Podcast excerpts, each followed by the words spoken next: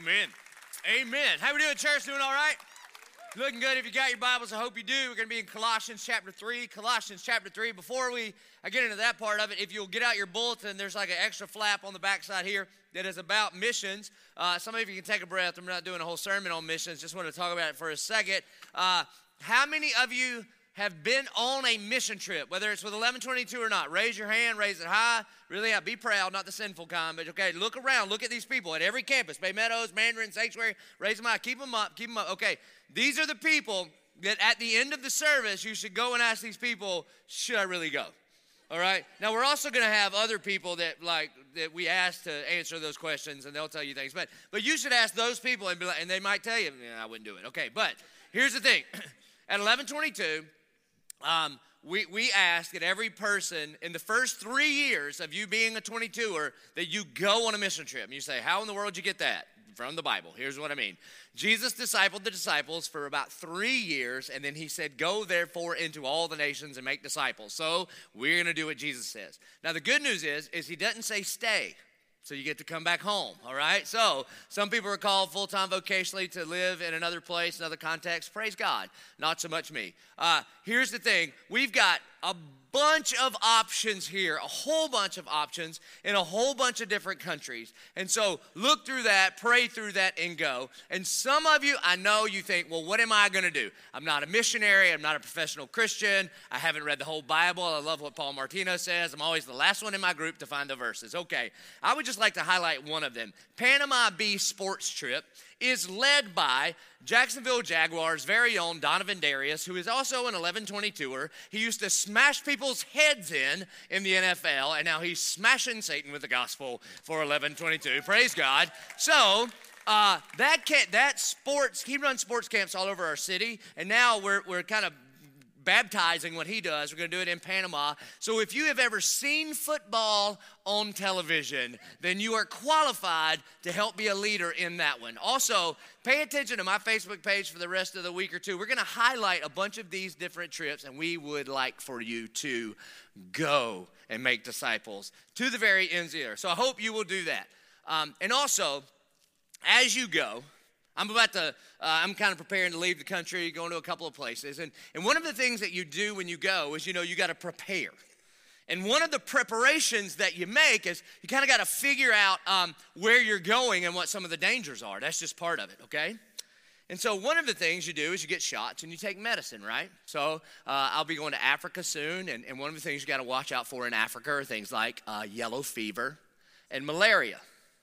Ready to sign up and go on missions now, okay? It's just part of what you have to do. And so here's the thing. Here's the thing about any kind of any kind of thing that you might catch.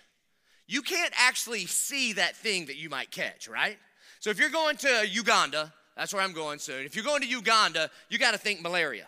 Uh-oh, malaria. Now, don't just think Uganda, okay? If you're going to your office, guess what you got to think? Flu, strep, because everybody's got it right now. So you're no more safe here than anywhere else. But the thing is, is you can't see malaria. You can't see the flu. You can't see strep. So this unseen thing gets on the inside of you, and then from the inside out, what do you see? You still can't see flu. You see symptoms of the flu. And it is a kind of a negative, but it is a picture of what the gospel does.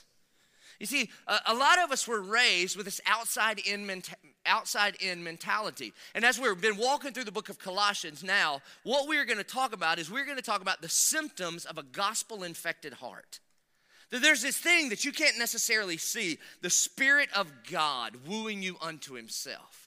I cannot see if you're saved or not. I can't see your relationship with God. It's not an outside-in thing, but when the gospel gets on the inside of you, like when the flu gets on the inside of you, stuff just starts happening on the outside of you. And when the gospel infects somebody's heart, there are things that just begin to start happening from the inside out. And so we've been, as we've been walking through Colossians, this is what you have to understand. When I do a series, like as we've been walking through uh, Before All Things in Our Hearts, it's really like a four-hour sermon that's cut up into four pieces. I still believe everybody would hang out for four hours, but I'm the only one that believes that. And so we have to cut it up into bite-sized chunks so that we would have people come back every week, okay? And so as we move into what are the symptoms of a gospel-infected heart, you got to understand that this is standing on the shoulders of the previous three weeks. That, that our sin, our record of debt has been canceled by being nailed to the cross. That this thing is not about a religion, it's about a relationship with Jesus Christ. And because of that relationship with Jesus Christ, then we have to vivify that relationship or do the things that stir our affections for the Lord. We have to turn our eyes or fix our eyes on things above. And that in that fixing of our eyes on things above, then God, through the power of His Holy Spirit, gives us the ability to mortify the sin, kill the sin that is trying to kill us. So right on the heels of that, then we're going to pick it up here in verse eleven. And, and, and the reason I want to set it up this way is because what the Apostle Paul does here in Colossians chapter three is the same thing God has been doing all throughout the Scriptures.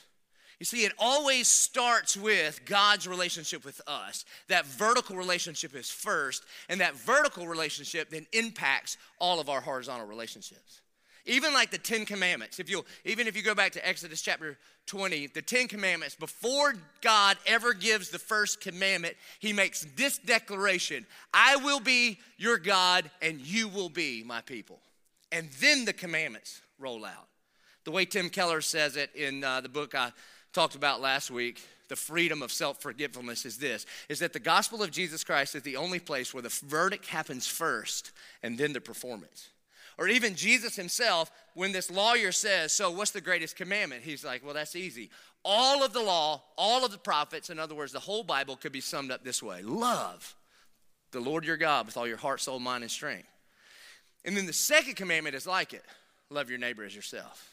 You see, a lot of us were taught the other way. A lot of us were taught you work on the symptoms. And if you get all the symptoms, then maybe you'll be infected with the gospel.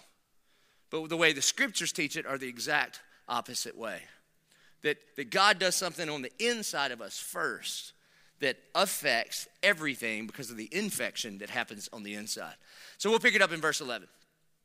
Paul says, here, there is not Greek and Jew, circumcised and uncircumcised, barbarian and Scythian, slave, free, but, and here, here's, here's kind of the point of the whole passage, Christ is all and in all.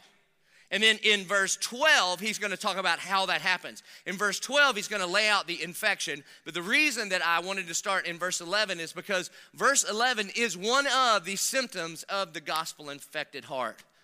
And this is this. It, this is what it means, that that if Christ is in you, then there is no room in the Christian heart for prejudice or hate. There's just no room in it for that. That if Christ is in you, Christ is all, and He's the all in all, and therefore the gospel breaks down religious barriers and social barriers and racial barriers and socioeconomic barriers. Not because any person thinks they're better than anybody, but we know that the, the ground at the foot of the cross is extremely level. And that the gospel would say there are only two races, multiple ethnicities that should be celebrated, praise God. But there are two races.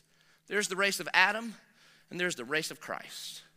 This is why the Church of eleven twenty-two is a movement for all people, all color people, all kind of people, all religious backgrounds of people, all socioeconomic classes of people, all uh, red state, blue state, whatever, all people. If you fall in the all people category, then I've got good news for you. Then this, the gospel is a movement for you. And the Church of eleven twenty-two is a movement for all people to discover and deepen a relationship with Jesus. And here's the thing, the all people is not the most important part.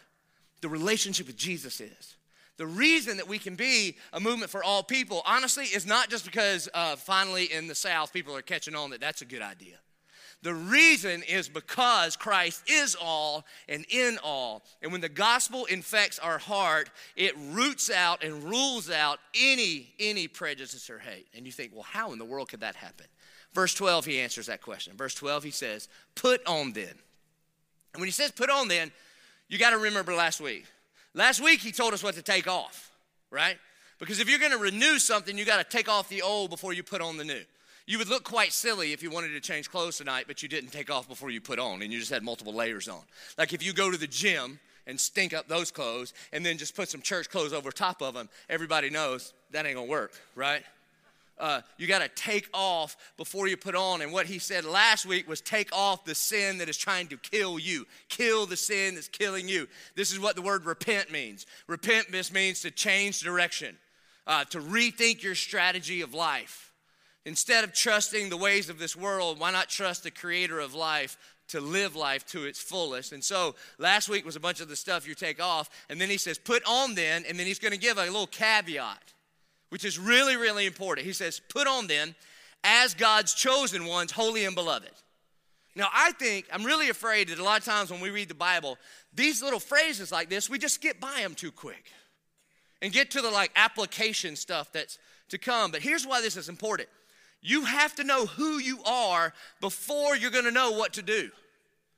And what he's saying here is, is Paul is establishing who you are. First of all, if you are in Christ, you are God's chosen ones, that God picked you. Now, the uh, the theological terminology for that would be the doctrine of election, which kind of, which kind of, man, a lot of Americans don't love this because we think we are free and that we can decide, and I have free will. Yeah, I know what you're trying to say, but you don't really have free will. Will yourself to be nine feet tall. Ready? Go. So you can't. You have very, very limited options in your free will that we take so seriously. And so what he wants us to know here, here's why, here's why this is such good news. The book of Ephesians says that if you're in Christ, that God chose you before the earth was ever created. You know what this means? This means that there has never been a time that you were not loved by God. It's not that you used to be pretty crappy, and then you started coming to eleven twenty-two, and then you caught God's peripheral vision. He goes, what is she doing? Well, look at her. I used to hate her, and now she's singing with her hands up. Get in the family. That is not the way it works at all. Here, here's what Charles Spurgeon says about the doctrine of election. Charles Spurgeon was uh, the prince of preachers. Here's what he said. He says, I believe the doctrine of election because I am quite certain that if God had not chosen me, I should never have chosen him. And I am sure he chose me before I was born, or else he would have never chosen me afterwards. And he must have elected me for reasons unknown to me, for I never could find any reason in myself why he should have looked upon me with a special love. So I am forced to accept that great biblical doctrine. That's that's a reformer's uh, shot at comedy right there. Basically what he's saying is, obviously God had to pick me before I was born, because after I was born, I was not pickable. That is what he is saying. You see, here, here's what this means. This is why this is good news for you. Uh, the doctrine of election should help you just relax for a second. Like, you're not going to surprise God. You're not going to surprise God. And he didn't pick you because of you. He picked you because of him. He chose you and is drawing you unto himself because God is love. And out of an overflow of God's love for God's self, that love spills out onto you. And he demonstrated his love for you in this, that before you were pickable, while you were yet still sinners, that Christ died for us. Um, it's like, I've told you this a million times, if it's like God ran a Carfax on you. Like he's making a decision, am I going to take it or not? Because, you know, we're all kind of used up beaters, right? I mean, that's just what we are. And he ran a Carfax on you, and it came back busted. It was like leaks oil, doesn't get good gas, gas mileage, swerves to the left, busted up, broken, lemon, lemon, lemon. And God goes, perfect, I'll take it. And then he doesn't just polish it up from the outside. He steps into the driver's seat and he makes it perfect, completely restored. This is why God can't be disappointed in you. Because disappointed, the reason that you're disappointed in people, say me, for example, uh, there's multiple times you've come here and you're like, well, that was a disappointing sermon. It's because you had this expectation and I didn't meet your expectation. You've never let God down because you were never holding him up. He never looked at you and thought, I thought you'd do better by now. He knew what a crackerjack you are. I had these words come into my mind that I can't use. That just happens, okay? I'm sorry. And so because you're God's chosen one, that makes you holy. Holy doesn't mean perfect. Holy means set apart. That's what holy means. The word holy just means set apart. So God looks at you and goes, that one's mine. It's like the, it's like the, the, the cosmic eternal game of Red Rover. And he calls you. Come on, you're on my team. And, and, and because you're chosen and holy, not perfect, but adopted into his family, that makes you, here's another title, beloved. Beloved. That is a great title. You see, it kind of only works in English, but if you break the word down from beloved, which is the title, which some, some translations translate it like friend or loved one. No, I like the word beloved because it could be a sentence in and of itself. Just be loved. And if you knew that you're the beloved of God, then you could just be loved by God. And you see, loved people love people. Hurt people, hurt people, abuse people, abuse people, forgiven people, forgive people, but loved people, love people. So before he gets into any of the uh, any of the performance, here's how you're supposed to act, here comes the verdict. Chosen, holy, beloved. Now, now that you know who you are, if you were infected by the gospel deep down in your heart, here's some symptoms you're gonna have. Praise God, it's not like itchy, watery eyes and runny nose and that kind of stuff. But here are symptoms of the gospel-infected heart. Here's one, compassionate hearts. If you're infected by the gospel, here's what happens. Put on them. These are the things that you're putting on. Compassionate hearts, kindness, humility, meekness, and patience. Now, I got to be honest. Uh, I look at a list like that and I go, uh-oh. I do. I mean, let's just, let's just put me under the microscope. How many of you would use any of those words to describe me? Tell me about your pastor. Such compassion and kindness and he's, his humility and he's meek. I mean, that's the word that comes to mind, just meek. And there's just patience. Mm. But, but here's the good news. We're talking about this in our disciple group this morning, but here's the good news. Okay, uh, you think I'm not very kind and compassionate now. This is the sanctified version of me, all right? This is God's improvement from the inside out, okay? Imagine me without Christ. I'm a gangster, you understand? I mean, it's terrible. And, and the, the thing, that, the illustration that comes to mind is, is, um, is like, you know, you have the, hopefully you have the right expectations of your children based on where they are in their stage of life. Like when your kid's first beginning to take a step, what do you do? You celebrate every little baby step. In fact, some of you don't celebrate steps. You give them credit for steps that aren't even actually steps. Like your kid just made it up to the couch and their head, you know, God made it so their head is extraordinarily large to help in the walking process. And they caught something out of the corner of their eye and it was shiny or it was their mom and their head went toward it. And in order not to die, they stuck two legs out and then they fell on their face. And what did you do? Did any of you be like, what is wrong with this child? That's that's your blood, darling. That ain't that ain't my blood. My my boy would have walked a long time. No, what do you do? You film that thing. It's on Instagram, Twitter, Facebook. It might be on the news. You are celebrating. You calling Nana. He's walking. The dad's already like filling out college scholarship applications. That looked like a high. I thought I saw the Heisman on the way down. I'm pretty sure, right? And so any little, any little spirit-inspired movement towards any of these areas, man, we have a we have a God in heaven that delights over his children. You see, compassionate hearts does not mean you're a sap. To have a compassionate heart, it means that the things that break the heart of God begin to break your own heart. John three sixteen, man, you, you probably ought to know that one. It says that God loves the world, and it means the people of the world. First John two fifteen says, don't love this world. I'm like, well, how, how does that make sense? And what it means in First John two fifteen is you don't love the values and the systems of this world. John three sixteen, God loves the people of this world. Rejects the values and systems of this world. A lot of times, we love the values and systems of this world and actually don't like the people of this world. And to have a compassionate heart means the things that break the heart of God begin to break your heart. You begin to see people not as objects and projects, but as people that Jesus Christ gave his life for. You begin to see injustice in this world and pray, thy kingdom come on earth as it is in heaven. That's what a compassionate heart is. It, it really is from the inside out. And then the next thing, kindness. In Greek, it really means kindness is the action that follows a compassionate heart. Compassionate heart is to see a thing and notice it and being stirred by it. And then kindness is to actually do something about it. A compassionate heart is, it breaks my heart that there are people in the world that have not heard the gospel yet. And then kindness is you sign up to go on the mission trip to be the one that takes the gospel to them. So he says, put on compassionate hearts and kindness and humility. Humility is not thinking less of yourself. It's just thinking of yourself less. You see, humility is seeing yourself in light of the gospel. And so what humility says about yourself is, I am not humiliated by the things I used to do, nor should I be honored for the things I used to do. But who am I? Who am I that you would choose me and adopt me into your family?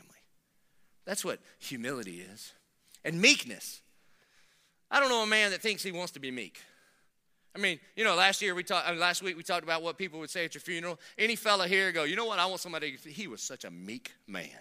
See, we think meek is weak because I guess because it rhymes. Meekness in Greek actually um, it's the same word that they use to describe the bit and bridle that you put on a horse. You see, meekness is just bridled strength. Meekness is taking this strength, this God-empowered strength, and not just letting it run amok everywhere, but actually focusing it on a thing. That's what meek is. And then the last one he gives is this, and patience. Why? Why are we to be patient? Well, how, how patient has God been with you? That's why we should be patient with one another. Not because we're patient people. Good Lord, if you pray for patience, let me tell you, you know what? You pray for patience, you're going to have four flat tires tomorrow because you asked for it. Patience is not just like, you don't pray, dear God, give me patience. And then this little patience fairy goes, oh, wow, I'm so patient. No, God develops that as a fruit of the Spirit by putting you in situations that develop you and test your patience. So I, I'm going to tell you, man, if you want patience, help me coach some Little League Baseball, okay? I lose my mind out there. I'm sure people, I'm sure some of you, many of you at all of our locations play baseball with us. And I'm surprised you still come to our church after seeing me, okay? Because I do. I lose my mind. I mean, I try to be clear and compassionate, and then these little, it's getting better, though. We're like twelve U now, so they can, you know, they actually know which end of the bat to hold and stuff. But the, the, the time, I've told you this before, but the time to just put me over the edge is I'm coaching T-ball, which I don't know why we start that early, but we all do, okay? It's crazy. And um, and you got to be on the field, and your primary job is to not let somebody's little butterfly get hit in the face with the ball. They usually won't get hit in the face because they're not looking at it. So, you know, they're all just snow cone. Did I hear snow cone? So they're, you're just out there, okay? And one day I look over, and my third baseman, he was a pretty good little athlete, and my third baseman, arms down like this, is laying face first on the infield. And he's using the brim of his hat to just scoop up a mound of dirt. Just like that. I'm like, what are you doing? What are, and I'm, yell, I'm, I'm yelling at him, you know, and what are you doing? And he looks at me as if I'm interrupting his, what he's doing. And so I just leave him there. Part of the reason I leave him, I think it's the safest position for him. If he stands up, he might take one in the face, okay? And I was like, so what are you doing? I just imagine God looking at me in my best of times, honestly, when I think I'm crushing it in ministry, when I think I'm just walking in the glory of God, and I think the almighty, holy, and perfect God looks at me, and I'm the third baseman over there, like, look at me, it's eleven twenty-two, eleven twenty-two. I was like, what are you doing?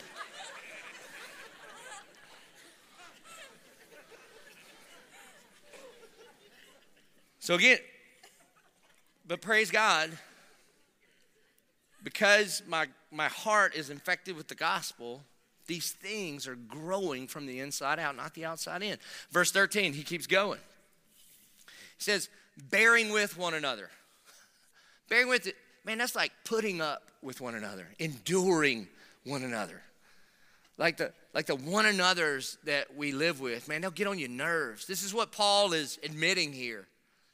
So we're going to have to bear with one another. And if one has a complaint against another, anybody got a complaint against another? I know you do. You fill it out on our prayer cards.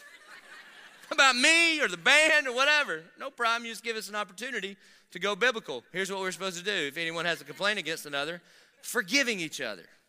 You're like, what? How am I going to forgive? They don't deserve to be forgiven. Okay, here's how. As the Lord has forgiven you, so you also must forgive. Oh, well, that's different. So let me just ask you, how has the Lord forgiven you? And you would go, a lot. Okay. That and, and did you get it all cleared up and then he forgave you? No, actually, he forgave me, and it's in his forgiveness that he's helping me kind of straighten it out. Okay, well, that's how you are to forgive. You see, here's the deal. Forgiving people, forgive people. And I've got a shocker for you. If you ain't giving it, maybe you ain't got it. That's not good English. It's incredible theology. Maybe if you cannot forgive, it may be that you have not tasted and seen that the Lord is good. Maybe you've never tasted forgiveness of all of your sins of all time. Therefore, you don't know how to give out forgiveness to one person for one sin for right now. You see, uh, no one, no one, no one can withhold forgiveness and simultaneously understand that we have been forgiven.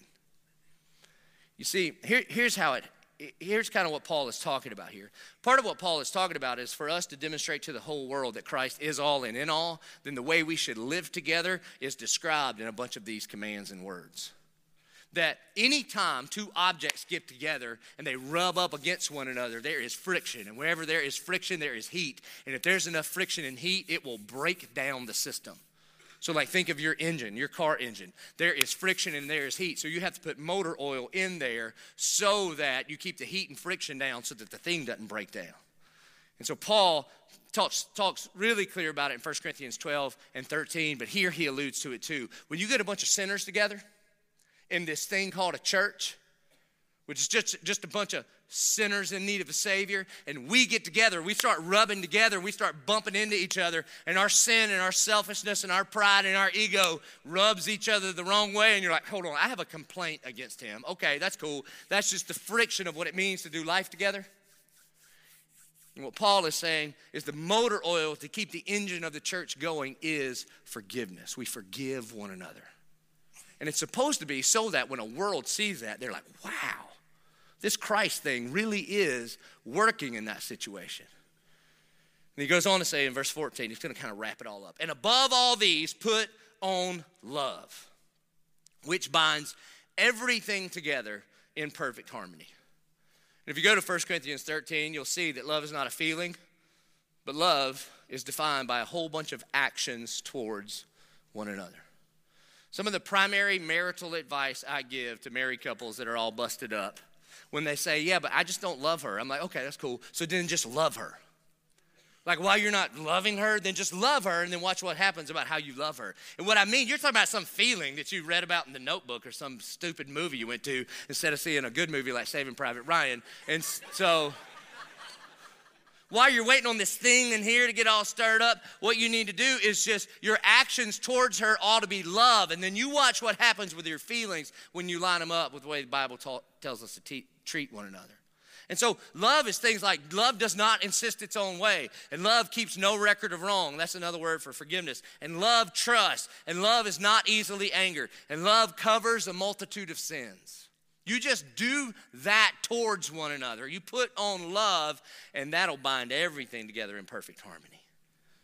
Verse fifteen. And let the peace of Christ rule in your hearts, to which indeed you were called into one body. You see, really what happens here when he says, let the peace of Christ rule in your heart, um, it's really a cause and effect. In other words, how could the peace of Christ not rule in your heart if you are hidden in Christ? He is all, and he's the all in all in your life, and the gospel has infected your heart, and because of your gospel infection, then your symptoms are these things, love and forgiveness and patience and kindness. If those things begin to um, come out of you, how is the peace not going to rule in your heart? See, a lot of people are looking for peace in all the wrong places. Peace is not found in your circumstances. It's not. You get all your circumstances right, then you're just bored. Peace is found in the person of Jesus Christ, that he is peace. To know Jesus is to know peace. This is why Paul says in Philippians, he says, do not be anxious for anything. Well, how in the heck am I supposed to do that, Paul? You ever been anxious for something and just try to unanxious yourself? Like, how do you do that? How did you, hey, you scared? Uh-huh, stop. Okay. I didn't know I was, you know, how do you do that? Uh, my wife does not love to fly. As much as I tell her it's going to be okay, it doesn't. That's not how it works. Are you anxious? Mm-hmm. We'll just stop. Whoa, whoa, whoa. But so then he gives us the how. Be anxious for nothing. Okay, how? By prayer and supplication, make your request known to God. So you bring that to the Lord. And the, pre- the, the peace of Christ that transcends understanding. You can't explain anxiety out of anybody. Because peace is not found in a set of circumstances or in a theological dissertation on why you should not be anxious. But peace is found in the person of Jesus Christ. And the peace of God that transcends understanding will guard your heart and mind in Christ Jesus. And then he says this, and be thankful. Underline that part. And here's why. And be thankful. Because in the next two verses, the Holy Spirit of God inspires the Apostle Paul to write the word thankful three times in just a few verses. Now, I, I don't know what level of Bible studier you are, but when God decides to repeat himself three times in a minute, you might want to write that one down. So in the next three verses, listen, he says, and be thankful.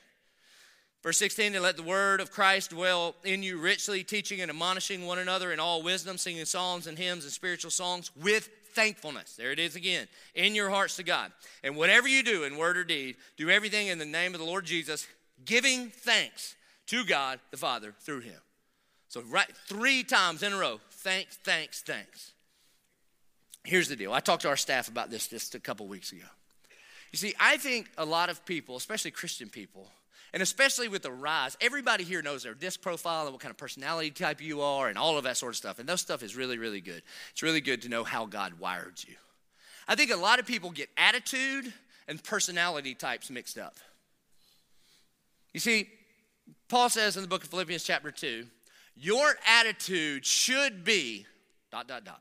Some of you know what it should be. It doesn't even matter what it says, because the moment it says it should be, it means this. You are responsible for your attitude. And a lot of times people have really crappy attitudes and they try to blame it on their personality. Oh, no, no, no, that's just the way I'm wired. Well, then how would God give you a command that you have no control over? You are responsible for your own attitude, because your attitude should be a thing. And so basically, if I boil it down to its most simplest form, um, your attitude is on a continuum of either entitled or grateful. That's it. You can call it whatever you want, good, bad, whatever, happy, crappy, whatever you want, but it is just entitled or grateful. And it's up to you. You have responsibility for that. You see, the person that is entitled says, look at me. And, and the person that is grateful is looking at the cross. And the person that is entitled thinks, do you know who I am? And the person that is grateful says, who am I that you would take my place? And the person that is entitled says, you owe me. And the person that is thankful or grateful says, I could never repay you. And the person that is entitled looks down their nose at other people. And the person that is grateful sets their mind on things above. Now, here's the problem. Nobody thinks they're entitled. Everybody can point out entitlement in everybody else. Let me just tell you, just, just truthfully here. Is anybody here twenty-five or under? If you raise your hand, if you're twenty-five or under, ready? Raise your hand. Okay, ooh, a lot, all right. Let me just tell you the truth. Everybody forty and up thinks all of you are entitled. We just do. For what, it, like, even if you didn't do anything. We just think, oh, they're entitled, because I see it on Facebook, they all are. Whatever it is, they just do. They just automatically tag you with that. I don't even know what you think about us, that we're awesome or that we're just old. I don't know what you think, okay? And so, but the deal is, the deal is, Uh, if you don't recognize it in yourself, then I'm going to give you some warning signs that are robbing you of being able to obey the command of be thankful. It's because you got an attitude of entitlement instead of an attitude of gratitude. Here's how to know. Is, is first of all, you, you watch your head. You watch what's going on in your head. And the moment in your head you begin to have imaginary conversations with people, it's a sign that you're entitled. Because in your imaginary conversations, what we begin to do is make a case for ourselves. So watch your head. And then the second thing is you watch your mouth. When you begin to realize, you know what, the majority of what's coming out of my mouth is complaining and arguing, then what you are saying out of your mouth is, I deserve more. I'm not getting what I want. And the Apostle Paul in Philippians two fourteen says, do everything without complaining or arguing. And so if you wonder, hmm, should I complain and argue about this? Well, if it falls in the everything category, then Paul goes, no, you shouldn't do that. Because here's what happens. Here's what happens when you complain about other people, when you can begin to talk junk about other people. The Bible would call that slander. You call it prayer requests. I understand. Me too. But but what you don't want to do, when you say things with your mouth, you don't need your ears to hear that junk because your brain will believe it and then it'll fall into your heart and you'll start feeling that towards people. And it's just basically entitlement. About, you know, because your boss didn't do right or your spouse didn't do right or your teacher didn't do right. And you're like, ta, ta, ta. And, and then we, we've created some words that try to give us a pass to do what the Bible says don't do. And I'm just venting or sinning. So watch your mind when you begin to have those imaginary conversations, and watch your mouth, what you say, and then watch your heart. When you're far from God, you're really close to being entitled. And so what do you do? How do you be thankful when you don't just feel thankful? You take responsibility for your attitude. And you try to, the way to get that needle from over here on the entitled side to over here on the grateful side is the moment you have those um, imaginary conversations where you're making a case for yourself, then the Bible would say take every captive, every thought captive. And in those imaginary conversations, how about start praying for that person and not about that person? Because you cannot actually pray for someone and not have your heart grow for them. And, and what I mean by pray for them, not about them, a lot of us pray about people. Dear God, please help Ted be more like me so I would like him more. D- thank you. You know, that, that's not praying. I mean, that guy at work that frustrates you, don't pray that he would quit frustrating you. Pray for him. Pray that he would know, come to know Christ. Pray that his marriage would be blessed. Pray that he has the best quarter of his life, that God would bless him or break him, whatever it takes. And don't vote extra for the breaking, but you really pray for him. That's how you... That's how you make it not about you. And then you watch your mouth. You look for every single opportunity you can to say these two things, thank you and good job. I mean, the person that you're most jealous of at work because you feel entitled, because you think God owes you what he gave them, then you, you begin to have the discipline of going to that person and going, hey, good job. And when your mind goes to the imaginary conversation, but I know I could do it better, then you pray, dear God, I thank you so much. You gave them that opportunity, and I pray they would have more opportunities in that area. And you say with your mouth, thank you, good job. Because what will begin to happen is your ears can hear your mouth, and your brain will believe what it hears, and it'll fall into your heart, and the way you feel about that person can begin to change. And then you watch your heart. If you're an entitled, if you feel that entitlement coming on, you preach the gospel to yourself. You look at the cross, and it will bring you to a place, if you're serious about it, where you will say, who am I that you would take my place? Who am I that you would take my place? I think about a year ago, I get confused because I can't remember. All my times run together. I asked you to write a Thanksgiving list that, that, that you would have, that you would write down one thing that you were thankful to God about for every year that you've been alive. Some of you are probably still working on it because, you know, you're old. That's good. Praise God. You got a lot more to be thankful about. So are you twenty-five and under? You should knock this out in just a minute. So one of the things that I do, I keep, I literally, I keep it on my phone. So the moment I begin to catch myself making a case for myself, I bring this thing out and remind myself of the things that I am grateful for. Because one of the things I want is I want to become an expert at how good God is to me. That's what I want to be. I want to be an expert on knowing, keeping at the forefront of my mind how good God is to me and understanding he owes me nothing. So here's forty-three things I'm I'm thankful for. My salvation, Gretchen, my kids, J P and Reagan, the church of eleven twenty-two, a mama and daddy that love me in their own way, even though they're not really good at loving each other. Health, wealth, globally speaking. A staff team that I get to work with that follows and respects me. Being American, being Southern, praise God. I praise him every day for that, right? Never met a person in the world who says, we retire, we're moving up north. Never, ever, ever, okay? I'm grateful for the elders. I'm grateful for friends like Doug, one of my best buddies. I'm thankful for a sharp mind. I'm thankful for Pastor Jerry Sweat and Beach United Methodist Church. I'm thankful for Coach Bull Lee and Camp Pine Hill. I'm, I'm thankful for the gift of preaching. I'm thankful that I get to work with my friends. I'm thankful for religious freedom. For Mert, that's my grandma. I'm thankful for Lynn Turner, the first person that invited me to do youth ministry. I'm thankful for the woods of South Georgia. For Doctor Bill Ross, he's the guy that hired me out of seminary. Um, I'm thankful for the life and legacy of Mackenzie Wilson. I'm thankful for my in-laws. I have really good in-laws. I hear some don't. I'm thankful for modern medicine. I had an appendectomy ten years ago. one hundred years ago, I'd be dead. Today, by God's common grace of medicine, I'm alive. I'm thankful for that. I'm thankful for Taco Tuesday. It's number twenty-six. It made the list. I'm thankful for people that constantly pray for me. I'm thankful for clean running water, for cool fall mornings, for living in Jacksonville, for the beach, for ministry connections, for good bourbon. I'm sorry, Baptist, you don't have to put that on your list. It made mine, okay?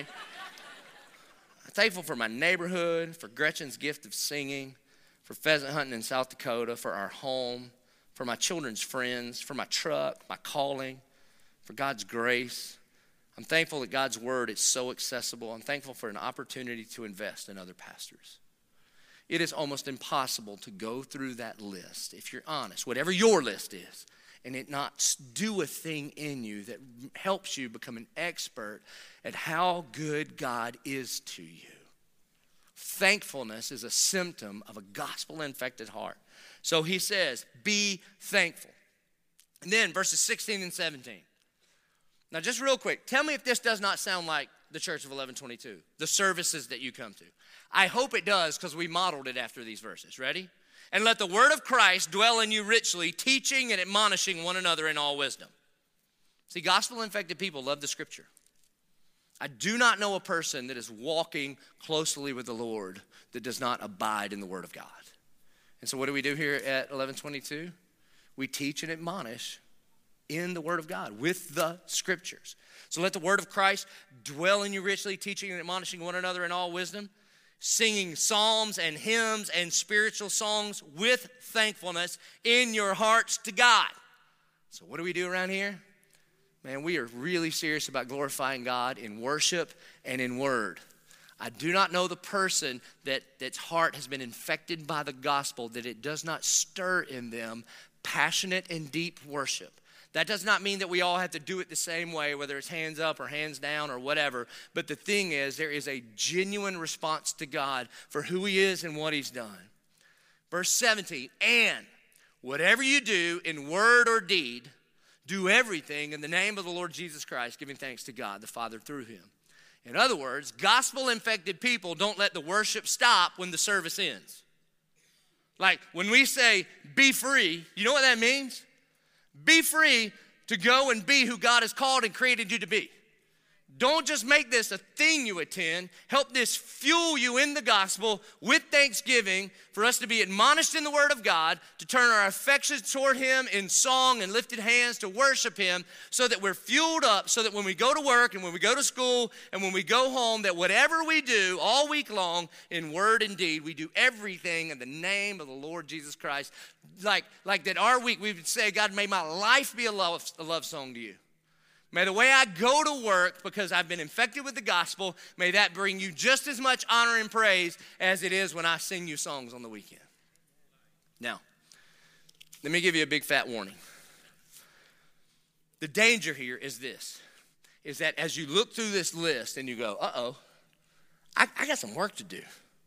I mean, I gotta, I gotta, try, I need to try to be more compassionate, and I need to work on kindness. Oof, I gotta start. I gotta be kind. I'm not kind, and I need to be patient. Okay, I'm not gonna honk my horn tomorrow on J T B one time. All right, that's what I'm gonna do. So the problem with that is, is if you, if you use this as like a litmus test, then you'll forget the first three chapters of Colossians. And if you try to just work on the symptoms and go from outside in, you'll never be infected with the gospel. You see, here's the point, is that a heart infected with the gospel has two primary symptoms. Love God, love people. I didn't make that up. Lawyer comes to Jesus, okay. sum up the law. What's the most important law? He goes, it's easy. Love God, love people. Love the Lord your God with all your heart, soul, mind, and strength, and love your neighbor as yourself. You see, that's an inside-out relationship with the Lord. The Bible calls this fruit of the Spirit. Not fruits, not like there's a bunch of them, but there's fruit of the Spirit. Love, joy, peace, patience, kindness, goodness, faithfulness, gentleness, and self-control. And so, like, if you go to the grocery store and you go to the fruit section, we call that produce because it is produced. If you go to Lowe's and you go to the hardware section, th- those are those are things that have been manufactured, not produced. And what begins to happen is sometimes Christians try to manufacture symptoms or manufacture fruit. And if I took a two by four and nail an orange to it and call it alive, it's a lie. And so that's what, and it would look silly, right? Like, what are you doing? Man, I'm growing oranges. No, you're not. You're making a mess. And if heaven would look at you just trying to be more kind for kindness' sake, it'd say, what are you doing? I'm, I'm trying to, I'm being a Christian. No, no, no, no, no, no. The way to produce fruit is to be rooted in your relationship with Jesus Christ. You see, so if you if you look at these, they, again, these are the effects. These are the symptoms of, the symptoms of the gospel-infected heart. So how do you do this? How do you grow in compassion and patience and meekness and humility and thankfulness and love? Here's how you do it. Well, I'll just read from Jesus. Here's what he said. John fifteen four, Jesus says, abide in me. Abide. We don't use that word anymore. It means this. It means stay close. Come here. Come here. Get real close. Abide in me. You ever sitting in a living room with somebody you love? It could be your kids. It could be your wife, boyfriend, girlfriend, whatever. And they're over there and you're over here. And you know what I do at my house? I'll be like, come on, abide. Abide. Get close. It could be my daughter, right? She's the best one. The other two take a little coaxing. But Reagan, come on, abide. And what she does is she just gets close. And what Jesus is saying here is abide in me. Get close to me, and I'll abide in you. I'll get close to you. As the branch cannot bear fruit by itself unless it abides in the vine, neither can you unless you abide in me. Jeremiah twenty-nine thirteen says, seek the Lord and you will find him. James four eight says, draw near to God and he will draw near to you. God is not playing hide and seek with you. He's saying, come on, just lean in. Just lean in. You want to you want to live the Christian life? Okay, quit getting so hung up on the on the fruit. You need to get really dialed into the root. You want to be more compassionate? Okay, quit trying to be more compassionate. Love Jesus. You want to you want to grow in your humility? Okay, quit trying to grow in your humility. If you're trying to get better at humility, it's evidence you don't understand what humility is. You grow. Some of you are like, I don't get it. Okay, that's fine. What you do is you love Jesus. The way to put on love, which binds everything together, is not to try to be more loving from the outside in. It is that you love Jesus more. You, you abide in him. So at the end of every service, we close the same way pretty much all the time. And there are some of you that make a beeline, and you're like, dang it, he's calling me out at every campus. I'm calling you out right now. Look, we got plenty of time, all right? We got plenty of time. The reason that we end our services with singing is that's what this says. It's what we're supposed to do. The people with a gospel-infected heart, that they sing psalms and hymns and spiritual songs. That means all kind of different songs. That's what they sing with thanksgiving. And so when we say we join our voices together, here's, here's what I dare you to do. Here's what I dare you to do. I dare you to lean in in a way that you never have before. I, I do. I dare you to lean in in a way that you never have before. Like, I mean, I dare you. You don't have to do this all the time, okay? But I dare you. Like, if you've never lifted your hand, I dare you. I dare you to go like, like you're being sworn in, okay? Just kind of lean in. Okay, Lord, ooh, I don't know why. Why does this matter? You say it in the Bible, lift your hands in the sanctuary. I'm not in the sanctuary. I'm in the worship center, but it, whatever, okay? So, but I dare you, okay? Or I dare you to turn around and kneel down at your chair and just pray, pray and pray and pray and pray and pray. That as you lean into the Lord, that he would just kind of swoop you up and lean into you. we built altar rails and we put carpets up here so that you would have just this kind of, that we would have this kind of dedicated place to pray in every place. All of our locations look the same right up here. And I dare you, maybe you've never come to the altar before and you're like, how in the heck is that going to help me with patience? That doesn't have anything to do with patience. Right. It's a way that you can abide in him. You could step out of what is comfortable for you and you could draw near to God. And he promises that, that he would draw near to you. And maybe for the very first time, you just come down here and you kneel down and you pray and you watch what happens in your affections for the Lord. Or maybe you sit right where you are and you begin to write out your Thanksgiving list. However old you are, however, you know, one for every year you've been alive. And you allow that to stir your affections for the Lord. And so instead of, instead of focusing on like what you do, you could really lean into who you are in Christ, holy and beloved. And then watch what the gospel does when it infects your heart. So at every location, would you please stand and pray with me? Our good and gracious Heavenly Father, God, I thank you that you are such a good, good dad. You meet us exactly, exactly where we are. And Lord, I know from the view from heaven, we all look like a bunch of little toddlers, kind of awkward and wobbly. And some people are going to take their very first step, God. They're going to lift a hand. They're going to pray a prayer. They're going to lean into a song instead of running out to the parking lot. They're just going to lean into you. And we claim the promises of your word, God, back to you. That whenever we draw near to you, God, you draw near to us. And that whenever we seek you with all of our heart, God, that you can be found. And God, that you love us, not by anything that we have done, but you demonstrated your love for us by what Christ did on the cross. And God, I thank you. I thank you that we can love you back because you first loved us. And God, it is our prayer that as we take off the old and as we put on the new, as we declare that Christ is all and all in all, that we would not just worship you here on the weekends at all these different buildings, but God, that our very lives would be a love song to you. We pray this in Jesus' name. Amen.